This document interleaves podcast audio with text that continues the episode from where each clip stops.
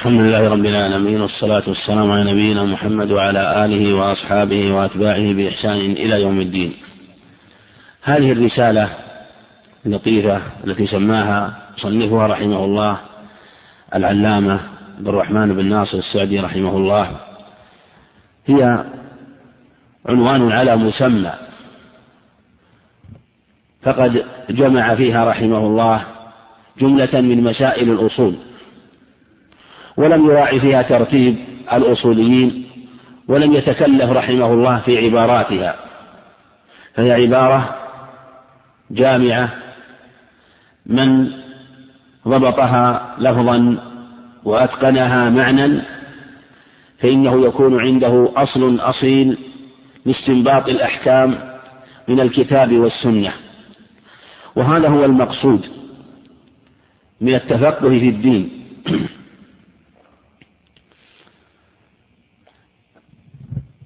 فهذه الرسالة بدأها المصنف رحمه الله بهذه الخطبة بهذه الخطبة وهو رحمه الله كما تقدم جعلها رسالة حاوية جامعة. هذه الرسالة لم يتكلف فيها كما تقدم تكلف كثير من الأصوليين وإن كان لم يرتبها رحمه الله بل بحسب ما سنح في خاطره. فبدأها بالحمد والثناء الحمد لله رب العالمين وخطبة الحاجة خطبة مشروعة بين يدي كل أمر من الأمور. وبدأ فيها قبل ذلك بالبسملة. فقال بسم الله الرحمن الرحيم. بسم الله الرحمن الرحيم. البسملة مع الحمدلة مشروعة على الصحيح في الكتب المصنفة. وقد اختلف العلماء في البداءة بالبسملة والحمدلة على أقوال. والأظهر أنه إن كان الكتاب رسالة خاصة فيشرع البداءة بالبسملة وحدها. وإن كان رسالة عامة فيشرع الجمع بينهما. اقتداء بالكتاب العزيز فإن فيه بسم الله الرحمن الرحيم ثم بعد ذلك سورة الفاتحة. وهكذا مصنفات أهل العلم فهي رسائل عامة لعموم المكلفين لتعلمها وامتثالها. وإن كان الشأن الذي يتكلم فيه مقام توجيه كخطبة وموعظة فالسنة بالحمدلة الحمد لله أو إن الحمد لله نحمده ونستعينه. هذا هو الذي تجتمع به الأدلة في هذا المقام. تفصيل الأدلة يطول لكن هذا هو الأظهر في هذه المسألة. ولهذا المصنف رحمه الله سار على القول المختار في الجمع بين البسملة والحمدلة في رسالته لأنها رسالة لأهل العلم ولعموم المكلفين. بسم الله الرحمن الرحيم. الباء هذه الاستعانة والمصاحبة. يعني أبدأ مستعينا بالله عز وجل مستصحبا لاسمه في كل أحواله لأن الشيطان يحضر ابن آدم في كل شأنه كما في صحيح مسلم من حديث ابن من حديث جابر بن عبد الله رضي الله عنهما أنه عليه الصلاة والسلام قال إن الشيطان يحضر أحدكم في كل شأنه ثم ذكر التسمية عند الدخول وعند الأكل وعند ما يفتح بابا أو يغلقه. أغلق بابك واذكر اسم الله أو كإناءك واذكر اسم الله أو كإسقاءك واذكر اسم الله خمر إناءك واذكر اسم الله. الحديث بطوله. بسم الله الرحمن. ولفظ الجلالة الصواب أنه مشتق. وهو محل إجماع من العربية من أهل العربية وهو من أله يأله إلهة وهو التعبد لله عز وجل بغاية الحب له سبحانه وتعالى. ولفظ الجلالة علم عليه سبحانه لا يسمى به غيره وكذلك على الصحيح وهو قول الجمهور لفظ الرحمن خاص به سبحانه وتعالى لا يسمى به غيره أما سائر أسمائه سبحانه وتعالى مما يليق الإنسان فإنه يسمى به إلا ما دل على الكبرياء والجلال مثل المتكبر فإنه ليس من صفات البشر ولا يسمى به. بسم الله الرحمن الرحيم. واتفق المعربون على أن الجار والمجرور متعلق بمحذوف واختلفوا في تقديره. والأظهر أن يقدر فعلا خاصا مؤخرا. هذا أحسن ما يقدر في الفعل المتعلق بالمحذوف بالجار والمجرور. فقولك بسم الله بسم الله أبتدئ إن قدرته فعلا. وإن قدرته اسما بسم الله ابتدائي. لكن أحسن يقدر فعل وأن يكون فعلا خاصا. فعلا خاصا. فتقول بسم الله إن كان في تصنيف رسالة وش المناسب؟ أن تقول بسم الله ماذا؟ في التصنيف بسم الله أصنف. بسم الله أكتب. بسم الله أؤلف. يعني تذكر فعلا خاصا يناسب المقام. بسم الله يعني بسم الله أصنف بسم الله أؤلف بسم الله أكتب. إذا إذا كان إذا كنت تريد أن تأكل الطعام تقول؟ بسم الله. إيش تقديره؟ آكل مثلا أو أشرب. ويصلح أن تقول بسم الله ابتدئ لكن إذا قلت بسم الله ابتدئ عام ولا خاص؟ عام. عام. فإذا قلت بسم الله ما ندري ماذا تبتدئ به. هل هو بتصنيف؟ هل هو بسفر؟ بركوب؟ بمشي؟ بأكل؟ ما ندري. لكن إذا قلت بسم الله أصنف بسم الله أشرب بسم الله أسير وما أشبه ذلك فإنه أقرب إلى تحديد المقصود ثم أيضا فيه مبالغة في التذلل لله سبحانه وتعالى. حينما تقول بسم الله أبتدئ كأنك تسمي تسمية عامة على جميع أمورك. لكن حينما تقدره شيئا خاصا فإنك تستصحب اسم الله على سبيل الخصوص في كل شيء. فتستصحبه في خصوص أمورك كلها والعبد يشرع له أن يلجأ إلى الله سبحانه وتعالى في كل شيء.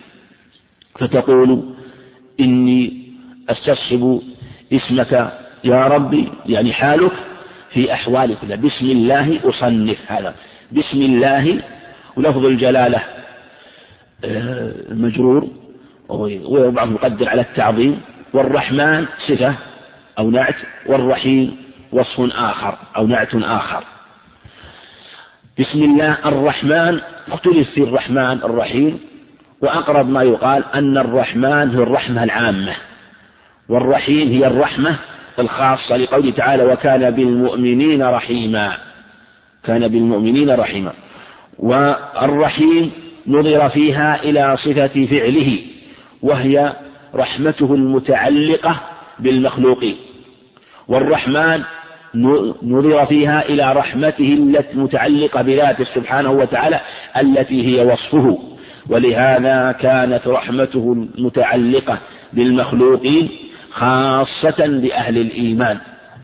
بسم الله الرحمن الرحيم. ثم قال المصنف رحمه الله الحمد لله.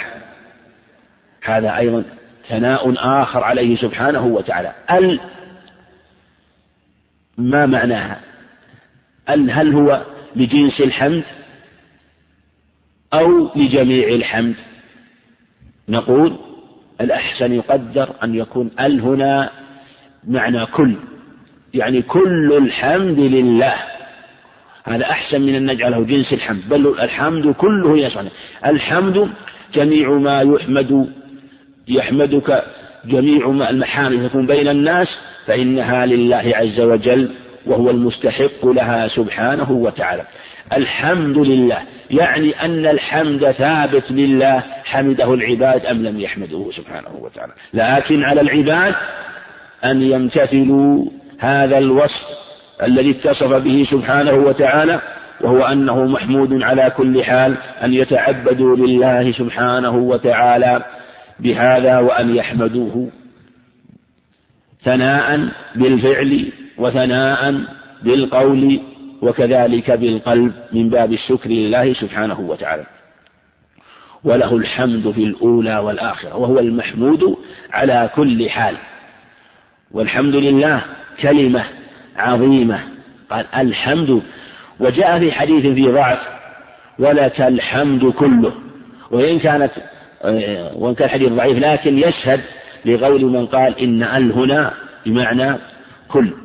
بمعنى وهي الاستغراق يعني استغراق جميع المحامد وعلامة ال التي للاستغراق أن يحل كل محلها أن يصلح أن يحل كل محله فقولك الحمد لله يصح أن تقول كل الحمد لله كل الحمد لله سبحانه لله سبحانه وتعالى. نحمده شوف هذا حمد آخر بعد الحمد العام. الحمد لله نحمده على ما له. أيهما أعم؟ الحمد الأول والحمد الثاني؟ الحمد الأول لأن الحمد الأول مطلق. الحمد لله يعني على كل حال. لكن هنا حمد مقيد.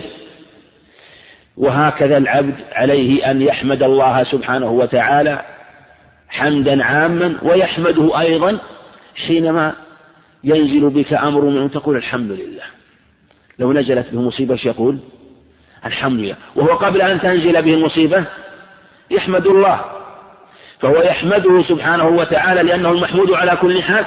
وإذا نزل به أمر قال الحمد لله على ما أصابني فهذا معنى الحمد. وإذا كان الحمد على أمر عظيم كان أتم.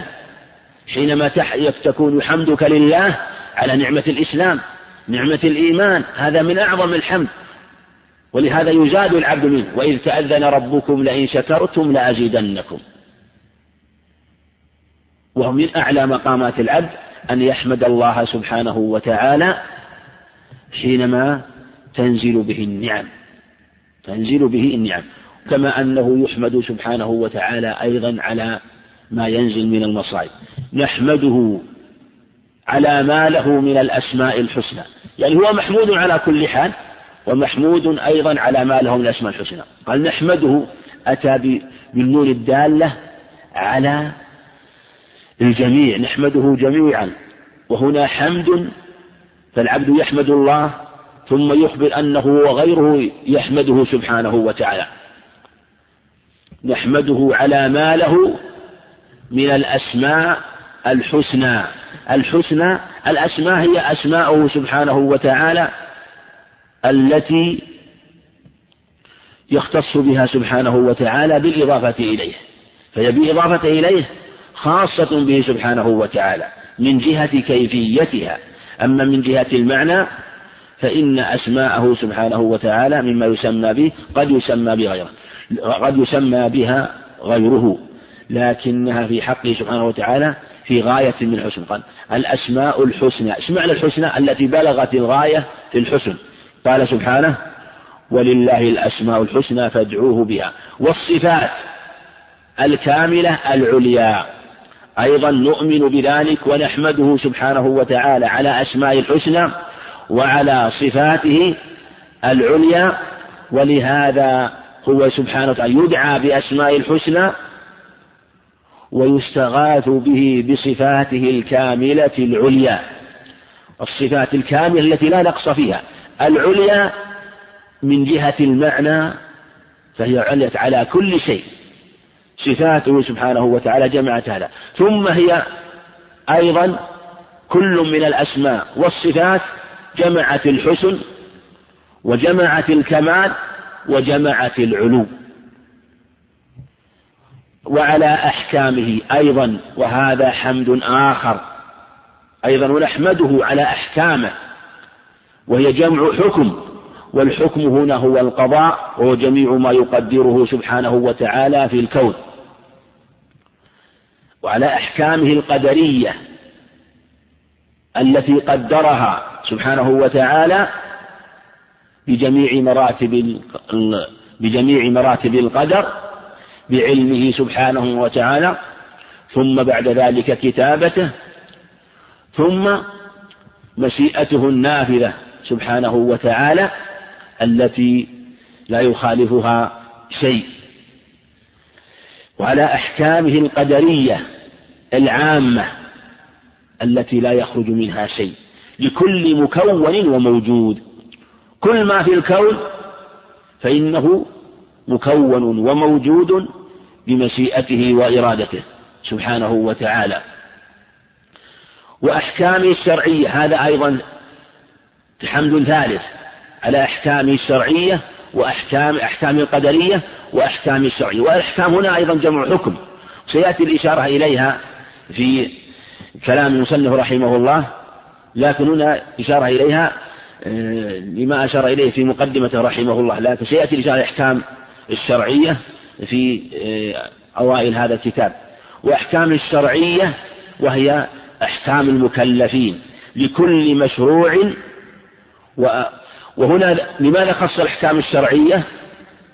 لأنها داخلة في الأحكام القدرية والأحكام القدرية لكن الأحكام الشرعية هي مما شرعه سبحانه وتعالى مما يحبه ويأمر به سواء كان وجد أم لم يوجد لكن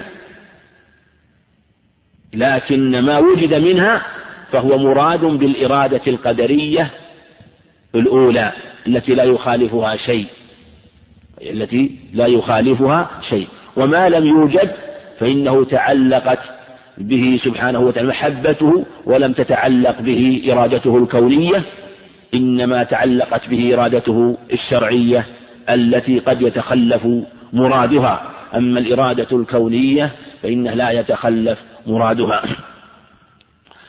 لمن شاء منكم أن يستقيم وما تشاءون إلا أن يشاء الله رب العالمين. هذه في المشيئة العامة التي لا يتخلف عنها شيء. وأحكام الجزاء هذا أيضا شيء ثالث. وأحكام الجزاء بالثواب للمحسنين والعقاب للمجرمين. وهذا هو ثمرة تلك الأحكام. أحكام الجزاء الجزاء ما هو؟ هو الثواب. الجزاء نعم الجزاء أحكام الجزاء بالثواب.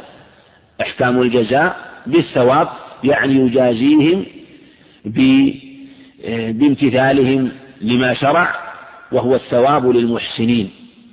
قوله للمحسنين ليس المراد الإحسان الذي هو وصف الإحسان آه، وهو الأعلى من الدين لا.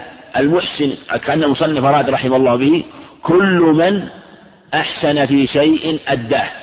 كل من عمل شيئا وأداه فقد أحسن. وإن فرط في غيره أو فرط فيه. فمن أدى شيئا فقد أحسن فيه. فمن أحسن في شيء فإنه يثاب عليه وإن كان قد فرط في غيره. وقد أحكام وأحكام الجزاء بالثواب للمحسنين والعقاب للمجرمين. والعقاب للمجرم المجرم المجرمون هنا المراد بهم الكافرون. كما قال سبحانه إن المجرمين في غلال وسعر يوم يسحبون في النار على وجوه ذوقوا مس سقر.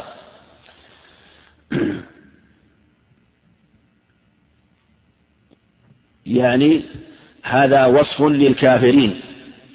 أحكام عقاب للمجرمين. ويدخل فيه أيضا الإجرام الخاص ممن تنفذ فيه العقوبة من أهل الإسلام من العصاة.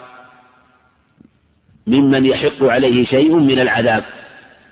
ونعلم أنها ثابت بالنصوص الصحيحة عن النبي عليه الصلاة والسلام وأنه متواتر في نفوذ العقاب والعذاب في بعض أهل الإسلام. وكذلك في قوله تعالى في الآية الأخرى إن المجرمين في عذاب جهنم خالدون لا يفتر عنهم العذاب وهم فيه مبلسون. أي آيسون هذا يبين أن الم... ولا ييأس في هذه الحال إلا الكافر فتبين أن المجرم يطلق في حال إطلاق يكون على الكافر. نعم. يقول المصنف رحمه الله تعالى وأشهد أن لا إله إلا الله وحده لا شريك له في الأسماء والصفات والعبادة والأحكام. نعم. المصنف رحمه الله هذه المقدمة مهمة لكن نريد أن نمر عليها. ونتكلم بما تيسر. أما ما يتعلق بالأدلة في هذه القواعد أدلة كثيرة وواسعة وهي معلومة خاصة ما, تقدم مسألة الإرادة وأحكام الإرادة. لكن المقصود هو الإشارة إلى إشارات إلى كلام المصنف لأنه قصد بهذا خطبة آه، للدخول إلى كتاب رحمه الله. وإلا هذه مقدمة جامعة وفيها أصول العقيدة لمن تأملها ولهذا قال وأشهد. ما قال ونشهد. شو الفرق لأن لأن لأنه لا أحد يشهد عن أحد. إن الشهادة كل يشهد لنفسه ولأن المؤذن يقول أشهد أن لا إله إلا الله.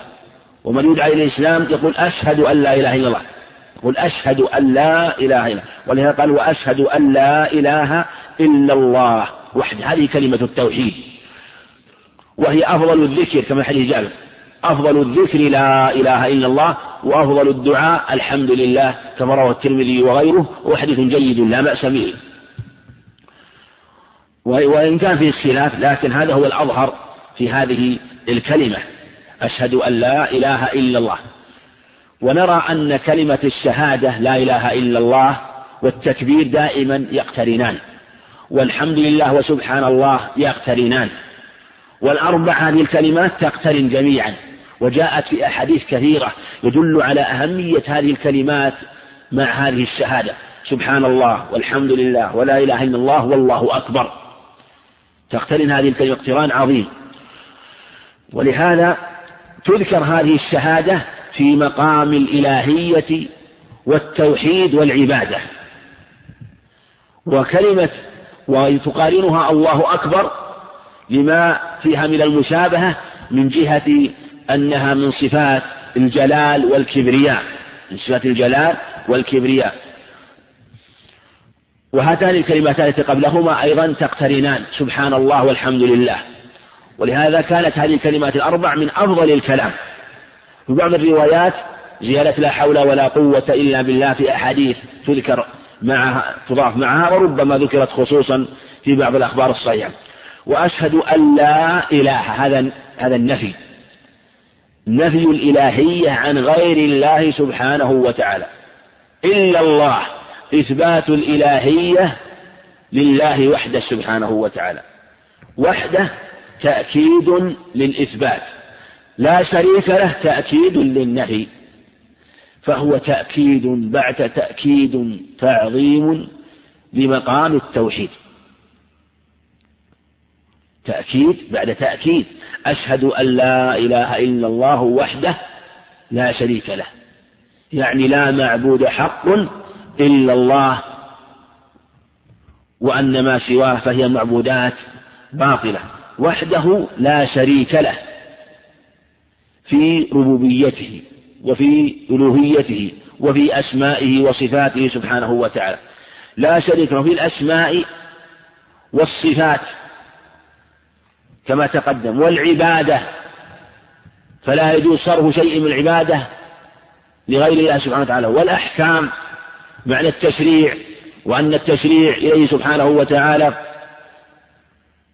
ومن شرع كان مع الله من شرع مع الله سبحانه وتعالى فقد دعا الإلهية. أم لهم شركاء شرعوا لهم من الدين ما لم يأذن به الله.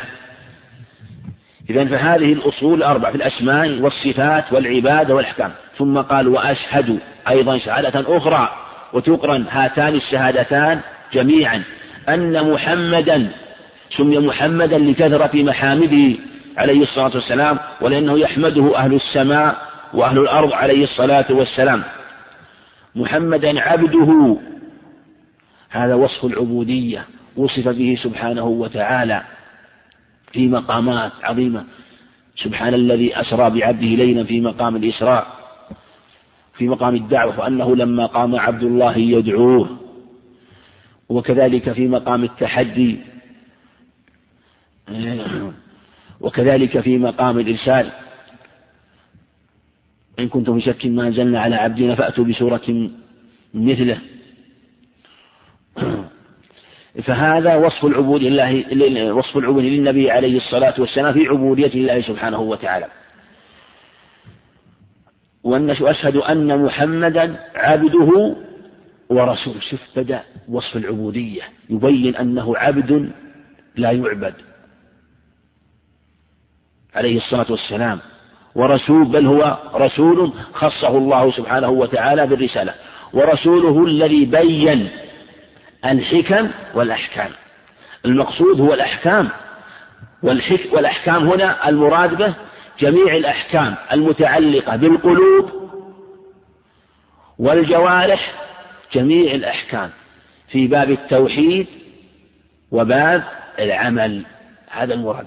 وهذا عند الإطلاق الأحكام يشمل هذه كلها. فإنها كل فإنها كلها من أحكام الشريعة. فبين الأحكام كلها عليه الصلاة والسلام. والحكم الحكم ليست هي المقصود المقصود الأحكام والعبد يمتثل الأحكام. أما الحكم فهي تابعة والنبي عليه الصلاة والسلام شريعته كلها حكمة وكلها خير ورحمة. والله عز وجل من صفاته إن ربك حكيم عليم سبحانه وتعالى. وكثير من الأحكام يكون فيها حكم ظاهرة ومنها ما لا تظهر حكمته ومنها ما حكمته تكون بشيء من التأمل والنظر. قال بين الحكم والأحكام. لكن العبد عليه أن يمتثل الأمر سواء ظهرت له الحكمة أم لم تظهر له الحكمة. إن ظهرت له الحكمة فالحمد لله. إن لم تظهر له الحكمة فإنه يقول سمعنا وأطعنا. لكن الحكمة تدعو إلى مزيد من الامتثال. وإن لم تظهر له الحكمة فإنه يمتثل ويعلم أن لله حكمة عظيمة لا يعلمها. فالشريعة تأتي بمحارات العقول ولا تأتي بمحالاتها. شو الفرق بين المحارات والمحالات؟ هل بينهما فرق؟ نقول الشيء تأتي بماذا؟ بمحارات العقول. ولا تأتي بماذا؟ بمحالات العقول. ما هي محارات العقول؟ الذي ماذا؟ تحار به العقول تتحير به العقول. لكن لا تأتي بما تحيل العقول. هل يمكن إنسان يقول لا تأتي ما تحيل العقول؟ لا يمكن. لأنه حينما يقول هذا فقد فقد عقله. لماذا؟ لأنه ادعى شيئا لا يعلمه وهو إما كاذب وإما لا عقل له. أو أيضا مناقض للشريعة مضاد مكذب للشريعة. لأنه إن كان الأمر الذي قال إنه محال لماذا قال إنه محال؟ هل أحاط به علما؟ فإن كان قد أحاط ادعى ذلك فقد ادعى أمرا من علوم الغيب لا يمكن ادعاؤه لأحد ومن ادعاه فقد كفر. وإن كان قصور عقله عنه لعدم إدراكه فهذا هو ما تحي ما تتحير فيه العقول. ما تتحير فيه العقول. فعلى العبد أن يقول سمعنا وأطعنا. ولهذا الذي لا يؤمن إلا بما يفهمه عقله يكون عابدا لعقله وليس عبدا لله. وانظر إلى ضلال الفلاسفة وأشباه الفلاسفة حينما أدخلوا عقولهم في كل شيء. ضلوا وأضلوا. حتى إن بعضهم يقول أضع الملحفة على وجهي أو على نصف وجهي ثم أستلقي على فراشي أظنه القونوي الظاهر في كلام الشيخ الإسلام رحمه الله ذكر عن القونوي وغيره من أئمة المتكلمين قال فاستعرضوا حجج هؤلاء وحجج هؤلاء فيبرق الفجر فإذا هي حجج يفتل بعضها بعضا. هذا يبطل هذا وهذا يبطل هذا. هذا يبطل هذا هذا يبطل هذا. ولهذا لما أن الجويني مرة خطب الناس على المنبر على المنبر. فقال كان الله ولا مكان. يريد أن ينفي العلو. قال له أحد أهل العلم الكبار ذكرها تقييدي رحمه الله بإسنادها بإسنادها الصحيح في كتابه رحمه الله. لما ذكرها بإسناد صحيح وذكر الذي خالف في ذلك قال دعنا دعنا من هذا الكلام يقول لأبي المعالي الجويني أبو جعفر الهمداني أبو جعفر الهمداني أبو جعفر الهمداني. إن لم يكن همداني نسيت الآن الآن. قال دعنا من هذا لكن خبرنا عن هذه الضرورة التي تكون في قلوبنا. ما قال ما قال داع يا الله إلا وجد ضرورة من قلبه إلى فوق. دعنا منك. فجعل يضرب على المنبر ويقول حيرني الهمداني أو همداني حيرني الهمداني حيرني هم جعل يضرب على المنبر. يقول دعنا الآن من هذه الكلمات وهذه العبارات تطول. سلسلة بنت سلسلة ما تنتهي. من المنتهي هذه. لكن حدثنا عن هذا الأمر الفطري يعني هذا الأمر الفطري الذي ما قال قائل مسلم أو كافر يا الله لم يلتفت لا يمنعه ولا يشره أن تقول إنه ليس في العلو وليس في السماء في العلو. لكن ما قال قائل يا الله إلا وجد ضرورة إلى فوق. يعني حدد هذه الضرورة كيف نعمل بها؟ هل نستطيع أن نصرفها عنا؟ فعند ذلك أدرك أن العقل لا يمكن أن يدخل إليه. جعل يضرب المنبر يقول حيرني حيرني ونزل هذا أمر عظيم حينما يعرف العقل مقامه ومكانه. لكن إذا اخترق الحواجز إذا اخترق احترق. ومن كشف الستور هلك. هناك الحيات والعقارب والأودية المهلكة. وهكذا هم كشفوا ستورا ما كان لهم أن يكشفوها.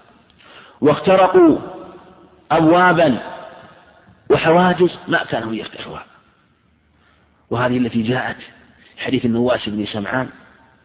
ضرب الله مثلا صراطا مستقيما وعلى الصراط سوران وعلى السورين أبواب وعليها ستور مرخاة. وذكر الحديث بطوله. وهذا يشمل المحارم المتعلقة بباب العبادات. وكذلك إذا ما حرمه الله سبحانه وتعالى مما يجب على العبد ألا يتجاوزه في حدود الإيمان بالله سبحانه وتعالى. فالشأن أنه أن من ظهرت الحكمة فالحمد لله. نور على نور. نور على نور. بين الحكم والأحكام. يعني هذه الحكاية ذكرها تقي الدين رحمه الله في بيان تلبيس الجهمية في تأسيس بدعهم الكلامية. نعم ذكرتها في بيان تأسيس الجهمية في بيان بدعهم الكلامية. يراجع له الهمذاني أو الهمداني. إن كان الهمذاني فهو بالفتحات إن كان الهمداني فهو بالسكون.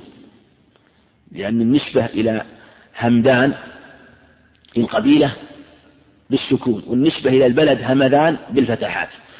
يقول بين الحكم والأحكام عليه الصلاة والسلام ووضح الحلال نعم والحرام. نعم وش بعد هنا؟ يقول المصنف رحمه الله تعالى وأشهد أن, لا وأشهد أن محمدا عبده ورسوله الذي بين الحكم والأحكام ووضح الحلال والحرام. وأصل الأصول وفصلها حتى استتم هذا الدين واستقام. نعم. وهذا مثل ما تقدم في الشهادة كلام عليها وأنه عليه الصلاة والسلام عبد الله ورسوله بين الحكم والأحكام ووضح وضح الحلال والحرام. توضيح الشيء هو بيانه والشيء الواضح هو محجة الطريق. وطريق واضح أي بين. طريق واضح أي بين. وضح الشيء يضح وضوحا أي تبين. ومنه الضحى. وهي خروج الشمس في رابعة النهار. كلما ارتفعت الشمس كلما ازداد النهار كلما ازدادت الأشياء بيان تقول الضحى ثم إذا ارتفعت الشمس قلت الضحى. مددت لأنها ارتفعت الشمس وفي أولها الضحوة. الضحوة أول ارتفاع الشمس. والضحى هو بعد ارتفاعها قليلا. والضحى بالمد هو قبل زوالها لأنه ارتفعت الشمس وصارت آه، الأشياء بينة. ويقال كما يقال يعني أوضح من من الشمس في رابعة النهار في رابعة النهار وسط النهار. ووضح الحلال والحرام. ميز الحلال والحرام. كما في حديث النعمان بشير إن الحلال بين وإن الحرام بين. ومن اتضح له الحلال والحرام تبين له ما بينه. وبينه أمور مشتبهات لا يعلمهن كثير من الناس لكنها يعلمها قليل من الناس وهم أهل العلم الذين يبينون.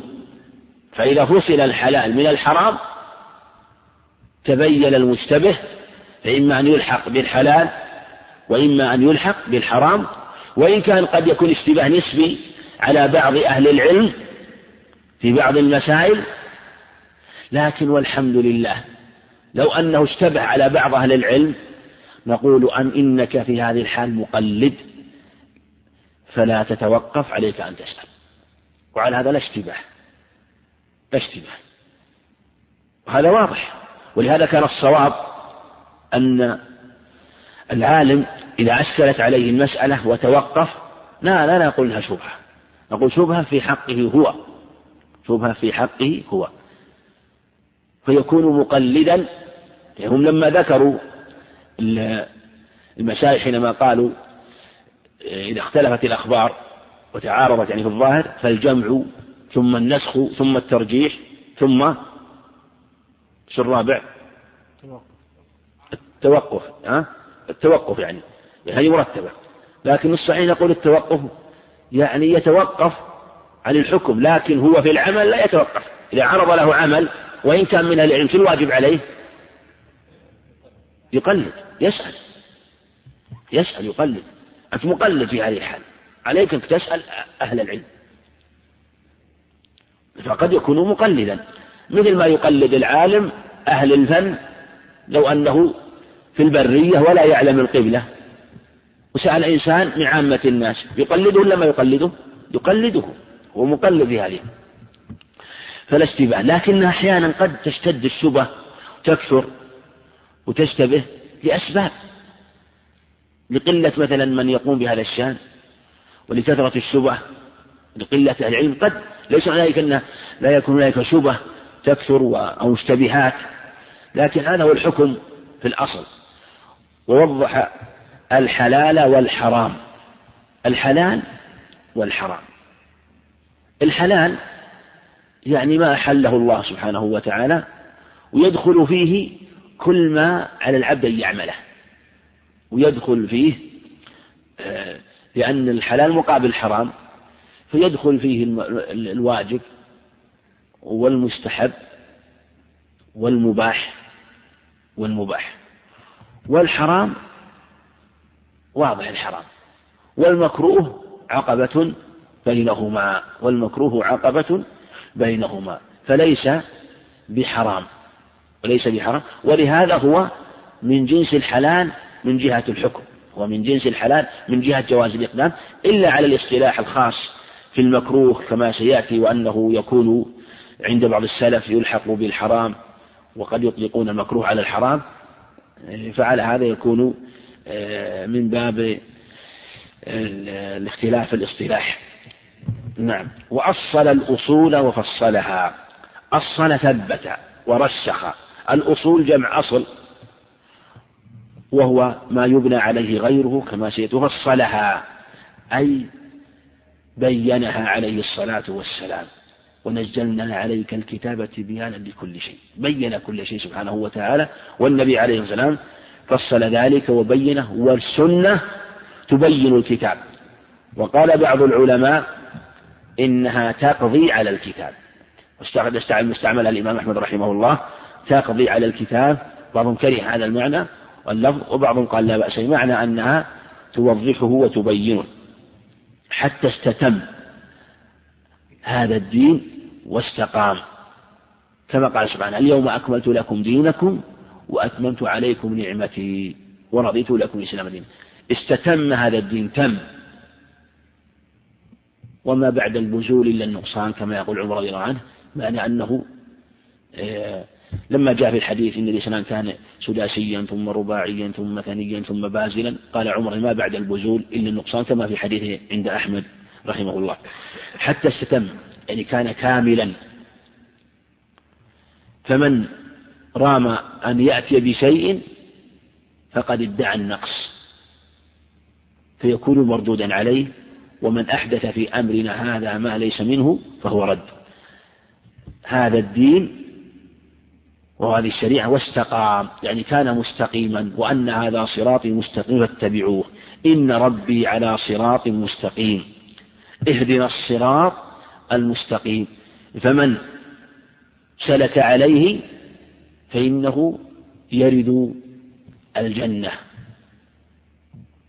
إن ربي على صراط مستقيم. نعم. يقول المصنف رحمه الله تعالى اللهم صل وسلم على محمد وعلى آله وأصحابه وأتباعه خصوصا العلماء الأعلام. نعم.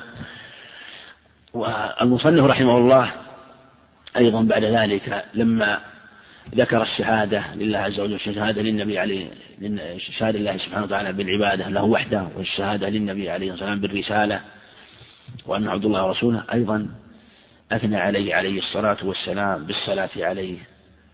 وهذا كان قوله تعالى إن الله وملائكته يصلون على النبي يا أيها الذين صلوا عليه وسلموا تسليما. وهذا عام في جميع الأحوال. وجاءت الأحاديث في هذا المعنى وخصوصا في مقام التأليف والبداء بها. يشرع مثل هذا في الصلاة عليه عليه الصلاة والسلام.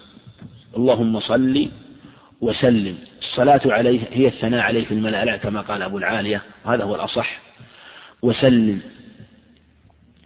والسلام هو التسليم من النقائص على محمد كما تقدم وهو اسمه الذي آه، سماه الله به سبحانه وتعالى.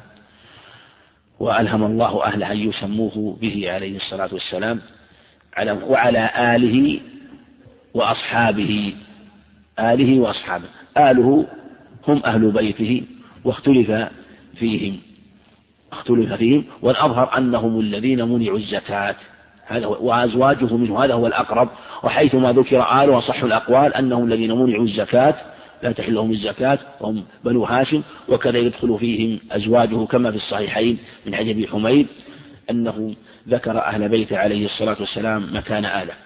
وأصحابه أصحاب النبي عليه الصلاة والسلام وأصحابه جمع صاحب. وصحب والصحابي حده من لقي النبي صلى الله عليه وسلم مؤمنا ومات على ذلك ولو تخللت ردة. بالأصح كما يقول الحافظ رحمه الله في النخبة. هذا هو الصحابي. وعلى هذا يشمل كل من التقى به واجتمع به. لكن مراتب الصحبة كثيرة جدا. وعبر المصنف بمن لقي الحافظ رحمه الله حتى يدخل فيه آه، من اجتمع به ولم يره كالأعمى كابن المكتوم وأمثاله وأتباعه أيضا هذا الصلاة على أتباعه إلى يوم القيامة والصلاة تبعا لا بأس بها باتفاق كل أتباعه إلى يوم القيامة ومن سوى من سار على الطريق خصوصا العلماء الأعلام. هذا مناسب لهذه الرسالة حينما نص على العلماء يعني خصوص بعد عموم وخص من العلماء الأعلام والأعلام جمع علم والعلم يطلق على الجبل لظهوره وثباته. هكذا العلماء الأعلام هم بهذه الصفة لبيان الشريعة ولهذا يكونون علماء وأعلام. وانظر إلى العلماء الأعلام على مر التاريخ تذكر مصنفاتهم وكتاباتهم تقرر وتدرس وتحر وتشرح في المدارس وفي المساجد وفي المجامع. هؤلاء العلماء. من هم العلماء هؤلاء؟ هم العلماء العالمون بالله العالمون بأمر الله سبحانه وتعالى. هذا هم العلماء. العالم حقا العالم بالله العالم بأمر الله. هذا هو العالم. إنما يخشى الله من عباده العلماء. فمن العالم بالله إذا كان لا يعلم أوامر الله هذا قاصر. والعالم بأوامر الله إذا كان ليس عنده علم بالله هذا قاصر. لكن من جمعهما فقد جمع العلم والعمل هذا هو العلم حقا. ولهذا يقول ابن مسعود أجمع أصحاب النبي صلى الله عليه وسلم أن كل من عصى الله فهو جاهل. ولو كان من أعلم الناس.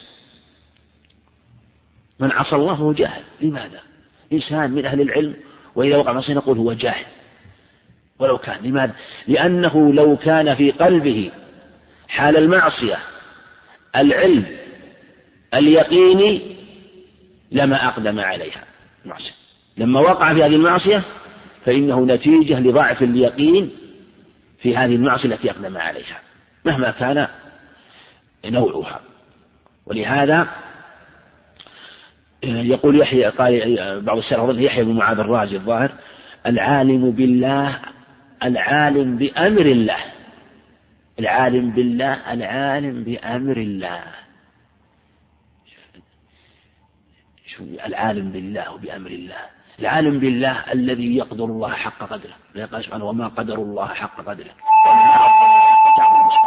ومن عظم الله حق قدره.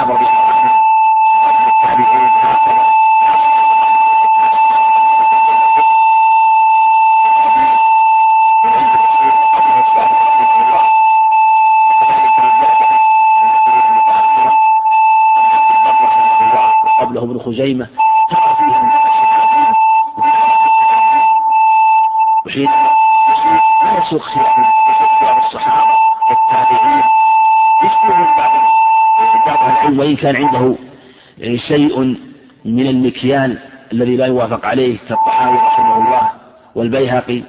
لكن ثم بعد ذلك عصر أهل العلم من بعدهم مثل ابن دقيق العيد رحمه الله العالم البحث الإمام. الذي نفسه نفس فقهي رحمه الله مقرون بمعرفة الخلاف والأدلة والاطلاع على الآثار. ثم بعد ذلك بعدهم تقي الدين رحمه الله شيخ الإسلام رحمه الله. كذلك ابن القيم رحمه الله وابن كثير. وهكذا على مر العصور إلى يومنا هذا.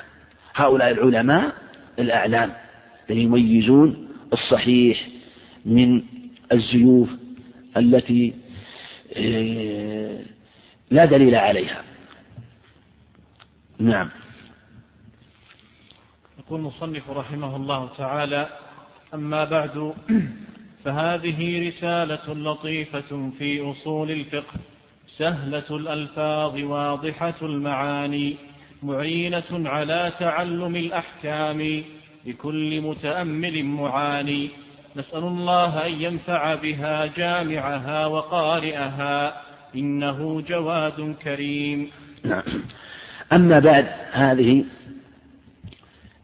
تؤتى بها للدخول في أمر مهم.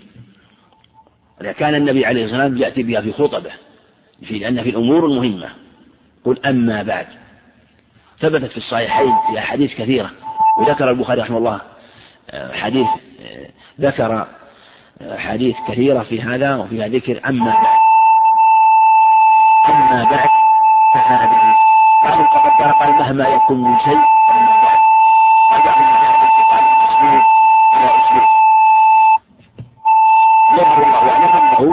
وليس انتقال انتقال كلي هو في نفس المعنى لكن الخطبة هذه مقدمة سواء كانت في خطبة آه، لموعظة أو خطبة آه، مقدمة بين يدي كتاب وما أشبه ذلك.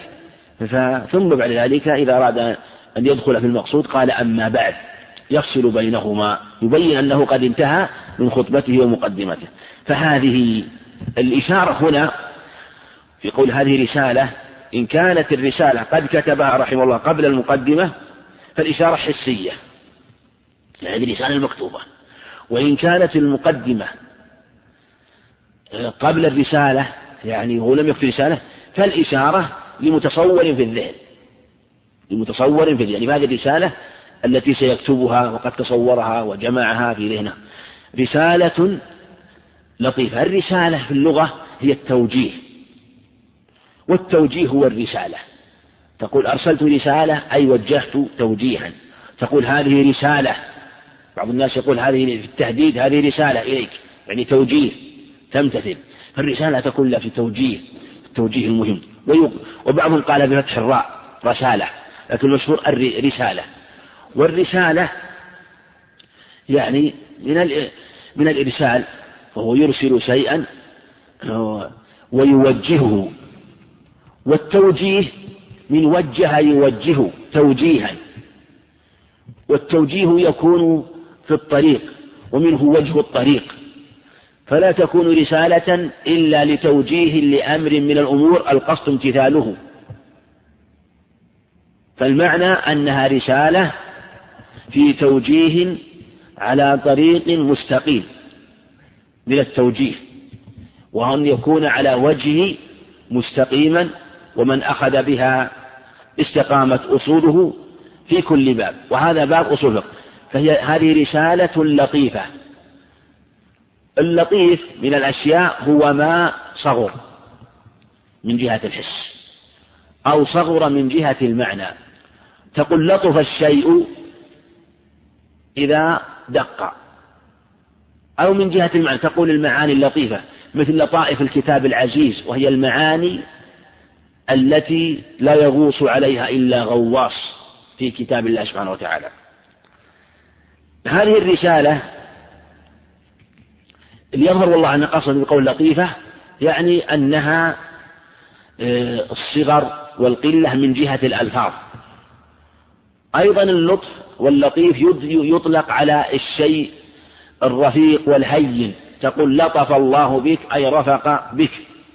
فالمعنى أنها رسالة لطيفة أن ألفاظها قليلة ويسيرة أيضا سهلة كما سيأتي فليست صعبة وهذا هو من جهة آه، رفقها. يعني معنى أنها تفهم. وليس المعنى دقة المعاني دقة المعاني وخفاء المعاني فهذا ليس مراد وإن كان قد يطلق على اللطيف يقال في وصف بعض المعاني بقوله معاني لطيفة. في أصول الفقه كما سيأتي في تعريفها سهلة الألفاظ. السهل ضد الحزن. والطريق السهل يسير الإنسان معه بكل يسر. وهذه سهولة من جهة المعنى. فسهلة الألفاظ وسهولة اللفظ دائما تنبع عن سهولة المعنى. ولهذا لا يمكن أن يقدر على هذا إلا من تصور المعاني. اللي يتصور المعاني يستطيع أن يصوغها بأي عبارة. ولهذا يقال ألين له الفقه. وهذا واقع في الشيخ عبد الرحمن بن سعدي رحمه الله. فإنه قد ألينت له العبارات في الفقه رحمه الله. عبارة السهلة وكتب وكتبه القبول. فهي عبارات سهلة ويسيرة سهلة الألفاظ سهلة المعاني وتلحظ أنت أيضا أن الألفاظ السهلة دائما تكون معانيها سهلة. والألفاظ الفظة القوية تكون معانيها قوية. حتى في اللغة العربية لتتكون من الألفاظ والحروف القوية تكون قوي قوة المعاني فيها ويتكون من ألفاظ وحروف سهلة تكون معانيها سهلة وفهمها سهل. سهلة الألفاظ. واضحة المعاني. واضحة. هذا يبين أنها ليست دقيقة المعاني مع قلتها فهي واضحة؟ وهذا هو المقصود. معينة. هذا يبين أن أصول الفقه ليس مقصود لذاته؟ مقصود لغيره.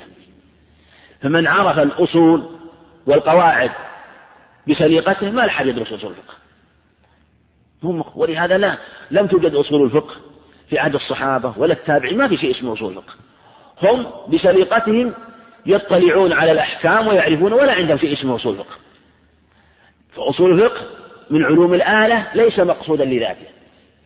إنما لما ضعف العلم وقل احتاج الناس من أهل العلم إلى مفاتيش يفتح بها أبواب العلوم لضعفهم وقلة بضاعتهم فجاءت هذه المفاتيح لبيان الأصول. قال معينة على تعلم هي معينة يعني سبيل طريق إلى تعلم العلم. ولهذا ما نقول مثلا إن هذا إن, إن هذا فرض عين أو هذا فرض إن هذا فرض كفاية إلا للشيء الذي يحتاج إليه. اللي ما يحتاج إليه ليس فرض كفاية. كما نبه عليه ابن القيم رحمه الله في مفتاح دار السعادة ورد على من أثبت في أشياء قال إن هذه آه، آه، فرض كفاية وهذا فرض كفاية ورد عليه بأسلوب قوي رحمه الله ولعل يأتي إشارة إلى شيء من هذا. معين على تعلم الأحكام. شوف تعلم الأحكام. المقصود تعلم الأحكام أحكام الشريعة. فلأجل أن تعرف مثلا مدلولات الألفاظ لابد أن تعرف القواعد. الأمر للوجوب النهي النهي للتحريم وهكذا والإطلاق والتقييد لكل متأمل ينبه كنا لابد من التأمل. التأمل هو إدامة النظر. التأمل إدامة النظر وإعادة النظر. معاني يبغى يبغى مواصلة. عانى الشيء إذا أطال البحث. المعاناة للشيء هو مداومة النظر لكل متأمل معاني أعط العلم كلك يعطيك بعضه. لهذا لما ناقش بعضهم ابن حزم في بعض كلام على بعض الرجال أحد الحفاظ ذكر كلام الذهبي رحمه الله في ترجمته أحد الحفاظ قال رد عليه بعضهم قال يا من تعاني أمورا لن تعاني خل التعاني وأعطي القوس باريها. خل التعاني وأعطي القوس باريها. لا تتكلم في أمور لم تعانيها. يا من دخل في غير فنه خبط وأتى بالعجائب. لكل متأمل. نسأل الله وهذا من حسن الدعوة أنه يدعو لنفسه والإخوان أن ينفع بها. وهذا هو المقصود النفع.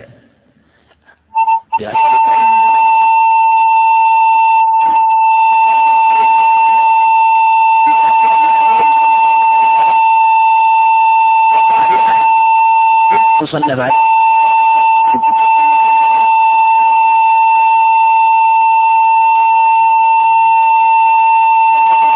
جمعها وسأل الله سبحانه وتعالى ينفع بها جامعها وقارئها. إنه جواد كريم. سبحانه وتعالى والله أعلم. نعم.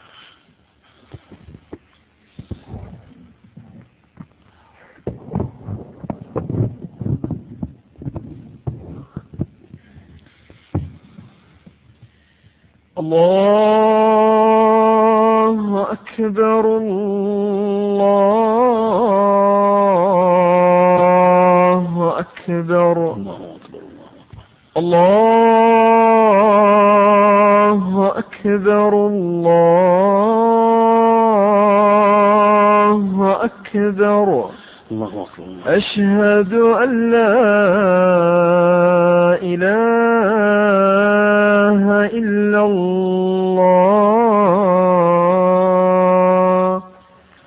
أشهد أن لا إله إلا الله.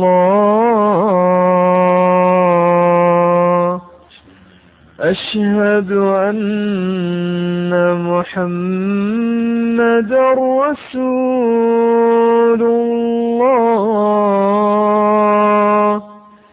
أشهد أن محمد رسول الله. حي على الصلاة. حي على الصلاة.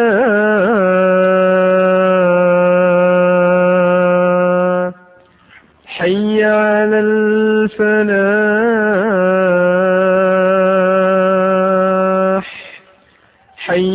على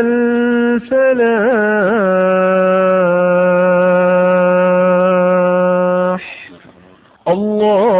الله أكبر الله أكبر لا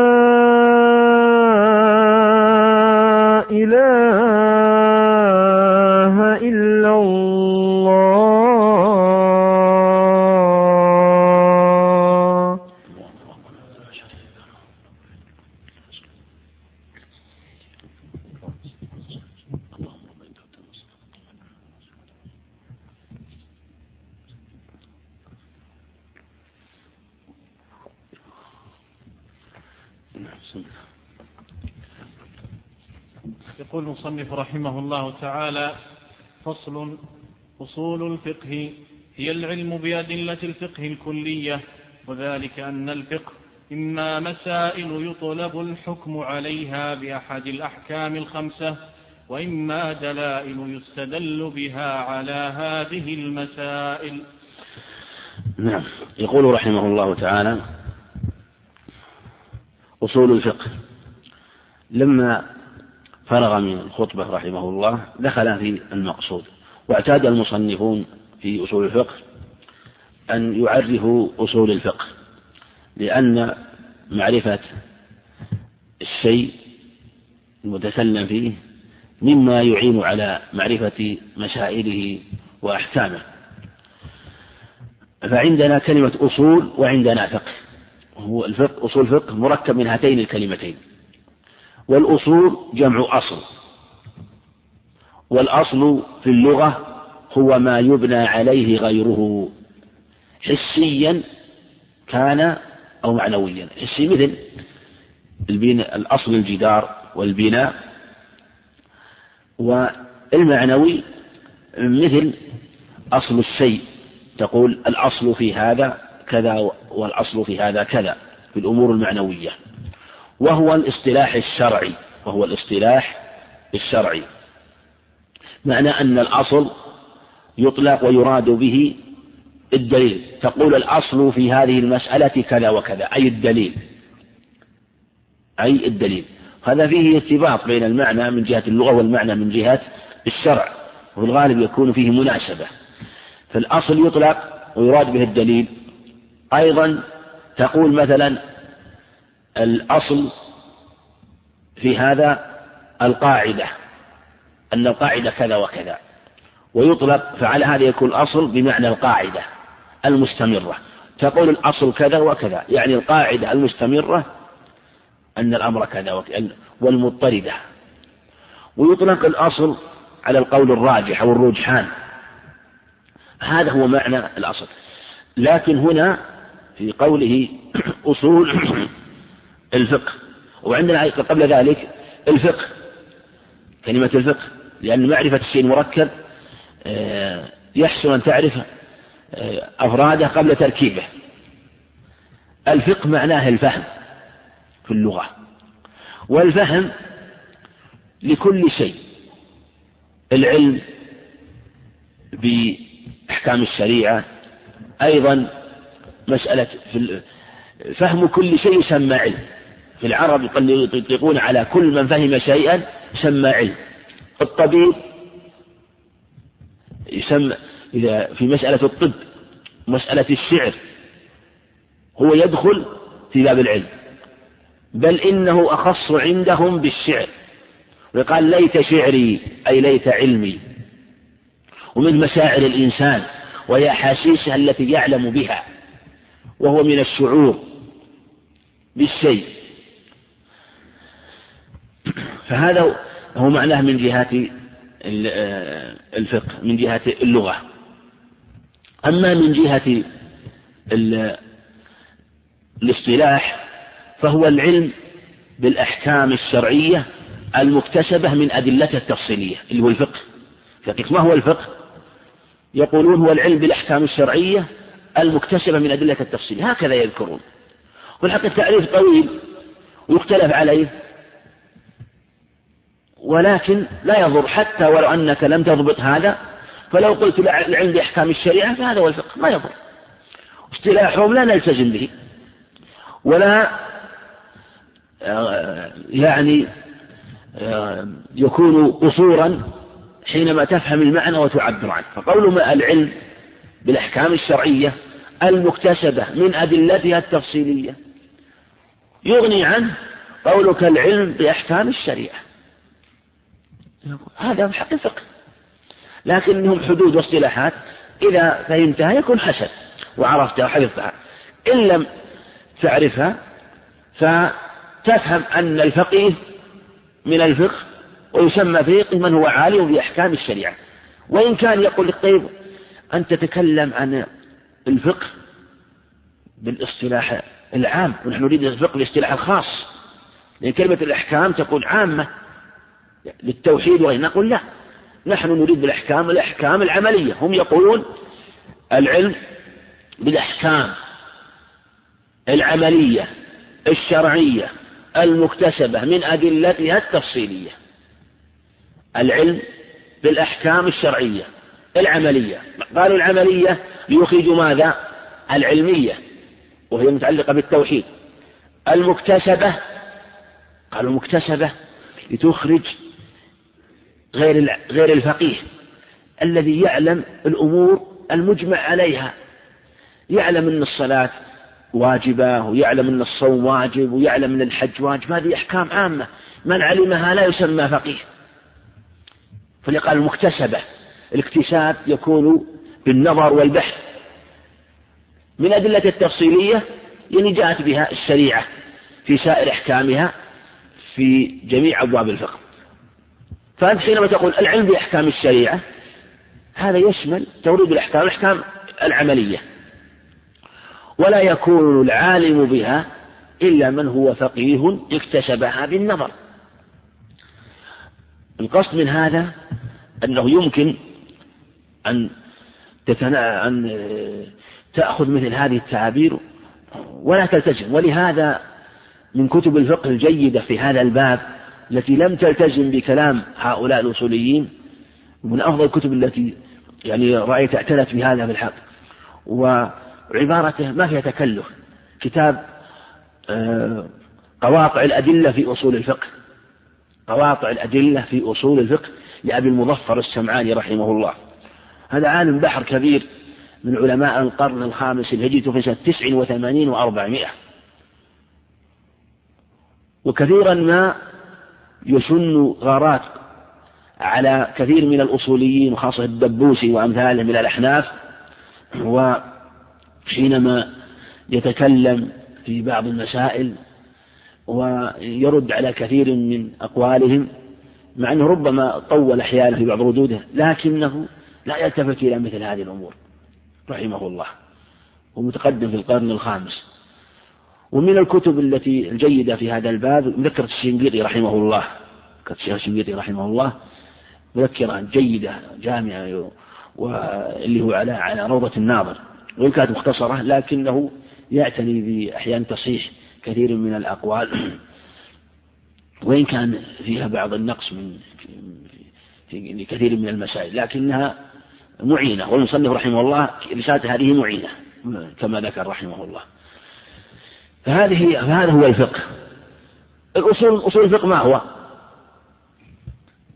يقولون العلم بالطرق الموصلة إلى الفقه وكيفية الاستفادة منها وحال المستفيد. العلم بالطرق الموصلة إلى الفقه وكيفية الاستفادة منها وحال المسلم هذا تعريف أصول الفقه عندهم.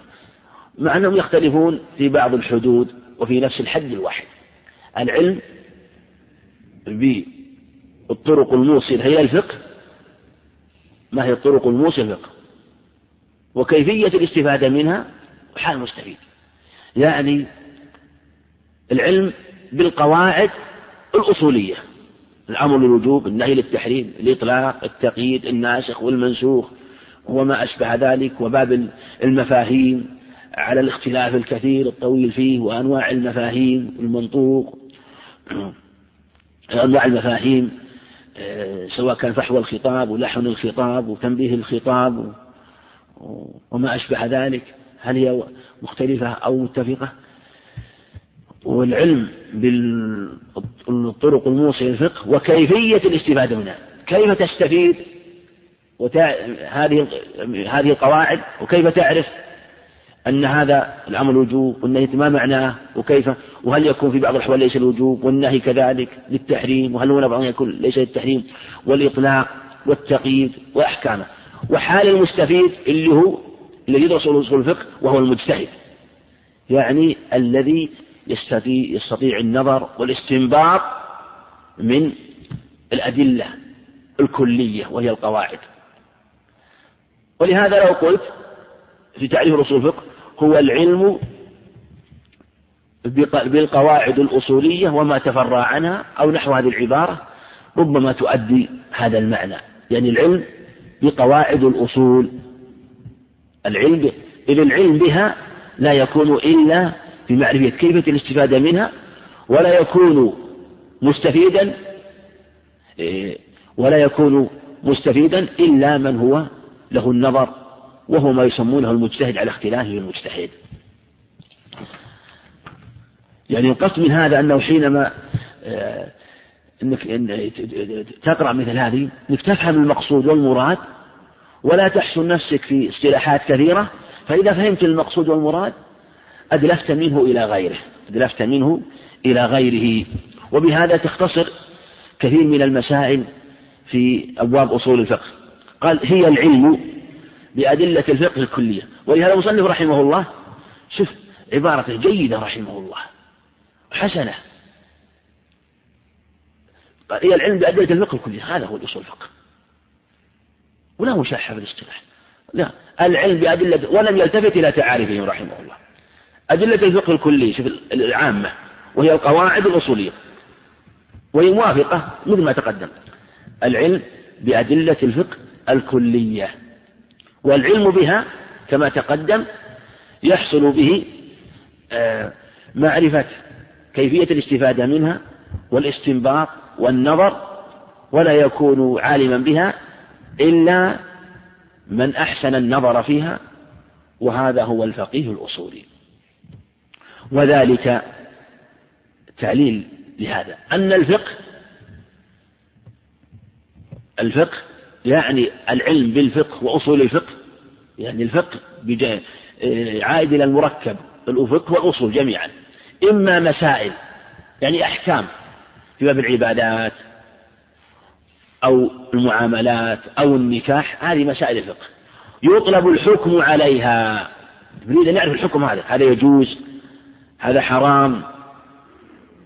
هذه الأحكام. مستحب مكروه مباح. يطلب الحكم عليها بأحد الأحكام الخمسة الآتية التي يأتي وهي الأحكام التكليفية. وإما دلائل يستدل بها على هذه المسائل. يعني الدلائل هنا أراد بها الدلائل الكلية والدلائل ماذا؟ التفصيلية. دلائل كلية ودلائل تفصيلية. الدلائل الكلية ما هي؟ قلنا مثل وإيش القواعد الأصولية هذه الدلائل الكلية.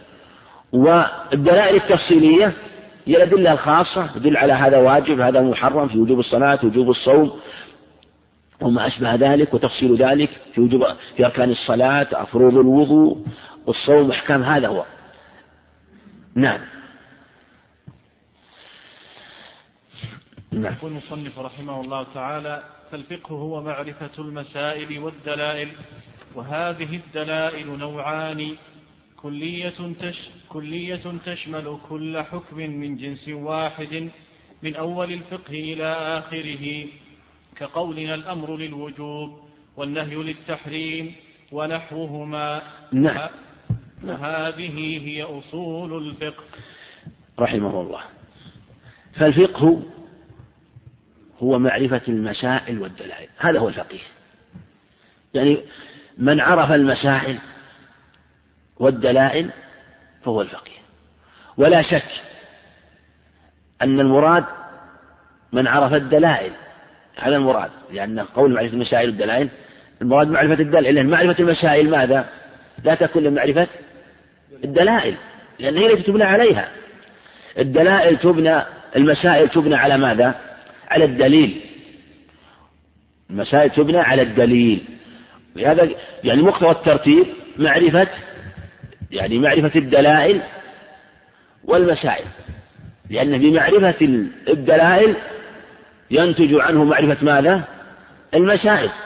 والدلائل تقدم أنها دلائل كلية ودلائل تفصيلية. قال رحمه الله وهذه الدلائل نوعان. يعني الدليل على الشيء. الدليل على الشيء نوعان. كلية دلائل كلية أي دلائل كلية وهي القواعد العامة. تشمل كل حكم من جنس واحد من أول الفقه إلى آخره. هذه ميزة الدلائل الكلية أنها تشمل جميع أحكام الفقه من أول كتاب الطهارة إلى آخر كتاب الإقرار هل تسمى دلائل كلية؟ فكل مسألة تمر عليك كل مسألة تمر عليك. في الفقه جاء بالأمر جاء النص فيها بالأمر فإنك تستدل عليها بماذا؟ للوجوب. ولهذا ولهذا مثل المصنف رحمه الله كقولنا الأمر للوجوب. فهذا مثال على جميع مسائل الفقه من أوله إلى آخره. في باب الطهارة في باب الصلاة في باب الزكاة باب الصيام باب الحج المعاملات وهكذا إلى آخر أبواب جاءك دليل فيه الأمر وهذا سيأتي في باب الواجب والكلام عليه. فالأمر للوجوب وهذا لا شك القاعدة تنفع طالب العلم. فالفقيه حينما ينظر في هذا الأمر لكنه حينما ينظر نظر نظر الفقيه الأصولي لأنه يعلم أن الأمر يعتريه أمور. الأصل أن الأمر للوجوب. هذا الأصل. قاعدة عنده. لكن أحيانا قد يخرج من هذه المسائل التي تمر عليه مسألة أو مسألتين أو مسائل يقول هذه المسألة ليست للوجوب. هذه الاستحباب ليس الوجوب لماذا؟ لأنه فقيه. أصولي أصولي من جهة أنه يقول هذه القاعدة وهي أمر الوجوب هذا هو الأصل فيها وهو الأمر المجرد أنه الوجوب. لكن قد يكون الاستحباب لدلائل أخرى اقترنت بهذا الأمر اتصالا أو كانت منفصلة فكان الأمر للاستحباب. هذا هو العلم في كيفية الاستفادة منها وهو أيضا هو المستفيد وحاله الذي يجتهد وينظر. كذلك أيضا النهي للتحريم أي دليل أي, حد أي حديث أو نص من الكتاب والسنة يأتيه بالنهي أصل التحريم. ولا تقربوا الزنا وأحل الله البيع وحرم الربا. فهذا الأصل فيه التحريم. لكنه ربما جاءه نهي يقول إن النهي ليس للتحريم الكراهة خلاف الأولى. لماذا؟ لأنه لنظره صرفه من التحريم إلى غيره لديه اقترن بذلك اقترن بذلك. فهذا مما يقتضي النظر في الأدلة هذا سيأتي الكلام فيه.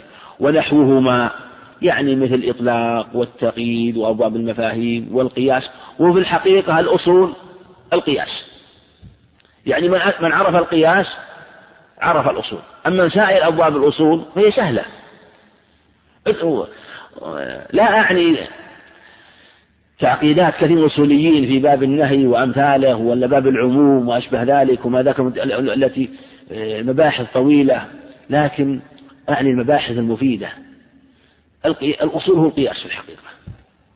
خاصة باب المفهوم. وهو الذي موضوع النظر موضوع الاستنباط وموضوع الفهم والإدراك. ونحوهما كما تقدم. وهذه هي أصول الفقه. هذه هي أصول الفقه يعني في القواعد الكلية. نعم. يقول المصنف رحمه الله تعالى وأدلة جزئية تفصيلية تفتقر إلى أن تبنى على الأدلة الكلية. فإذا تمت حكم على الأحكام بها. نعم. هذا النوع الثاني قال الدلائل نوعان. تقدمت الدلائل الكلية النوع الثاني وأدلة جزئية وهي اللي تقدمت في تعريف ماذا؟ الفقه. وهي العلم بالأحكام الشرعية العملية المكتسبة من أدلتها تفصيل. هذا هو. هذه الأدلة الجزئية.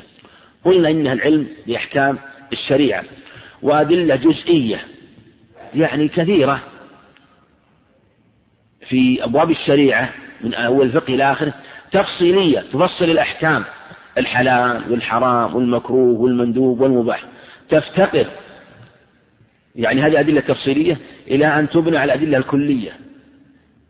تفتقر لأنه لا بد لطالب لطالب هذا العلم لا بد للناظر في المسائل الفقهية ومع أدلتها التفصيلية. لا بد أن يعلم الأصول. لأن حينما لا يعلم أن الأمر للوجوب النهي للتحريم حينما لا يعلم أن الأمر أحيانا يأتي بالأمر ولا يكون معناه الوجوب يكون خرج مخرج السؤال. فليس كل أمر للوجوب. ليس كل أمر للوجوب. قد يكون الأمر للإباحة. قد يكون الأمر للاستحباب مثلا إذا خرج مخرج السؤال فلا بد لطالب لمن ينظر في مسائل الفقه مع الأدلة التفصيلية أن يفقه هذه الأصول. ولقال تفتقر أن تبنى تبنى على الأدلة. لأن لماذا قال تبنى؟ تبنى لأنه أصول فقه. هي أصول والفقه فوقها.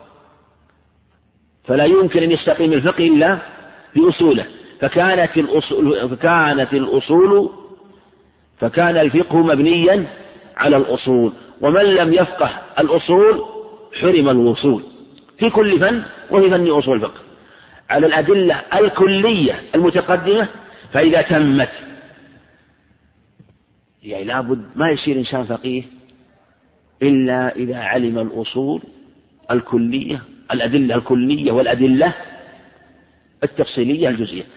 حكم على الأحكام بها.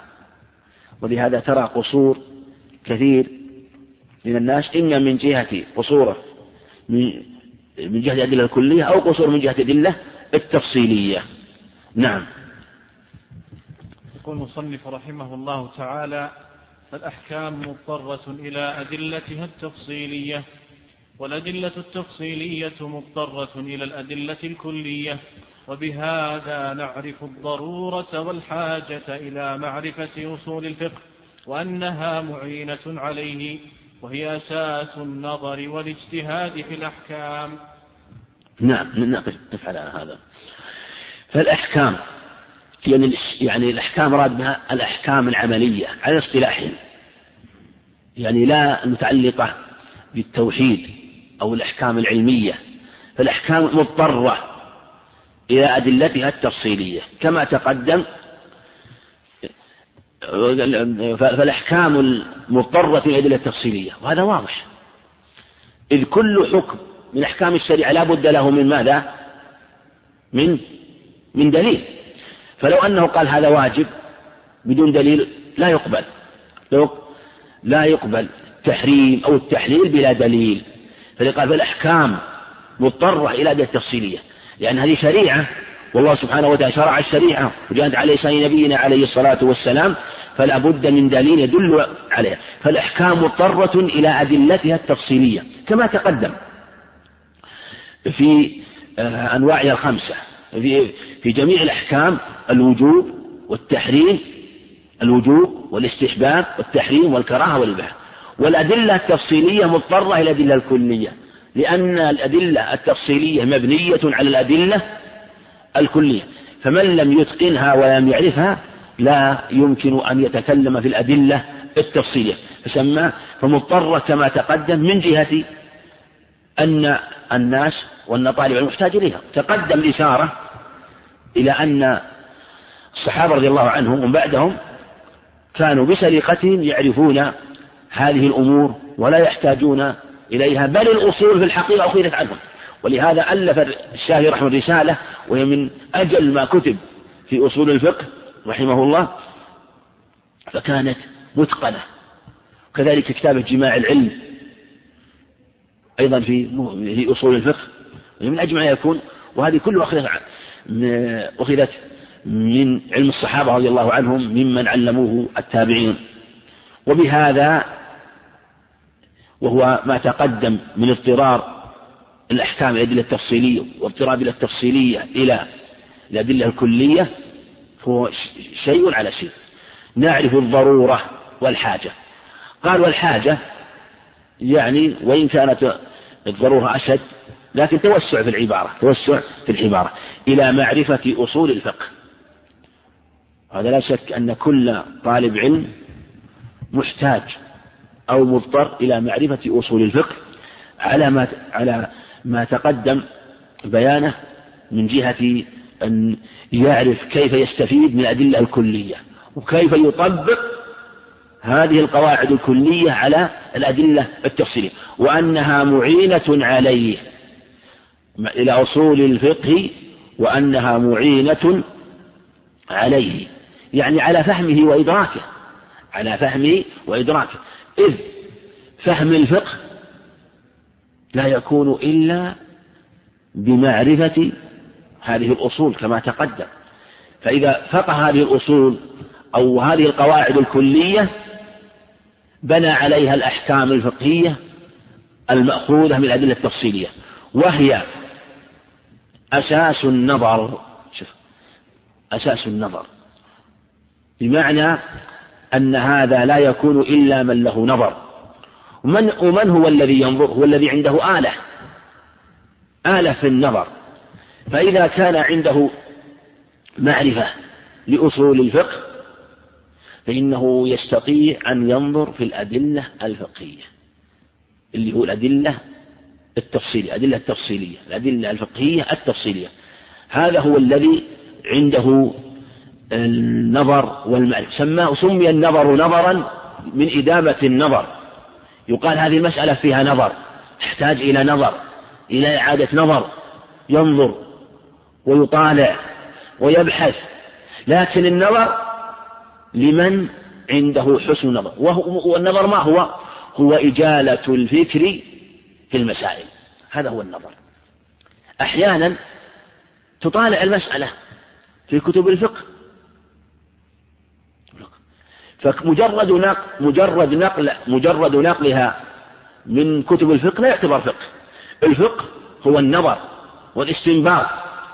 فإذا نظر مثلا ولم يرى هذه المسألة مثلا مسطورة في كتب الفقه أو لم يجد لها نظير أو وجدها واختلفت عنده الأدلة يحتاج إلى أن يتأمل.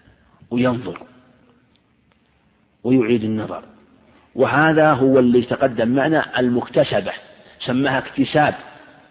والاكتساب يكون بالبحث والنظر والتفكير. أما مجرد أما معرفة الأحكام العامة لكل أحد فلا يسمى نظر. كما تقدم يعرف أن الصلاة واجبة أن الصوم واجب أن الحج واجب مع الاستطاعة.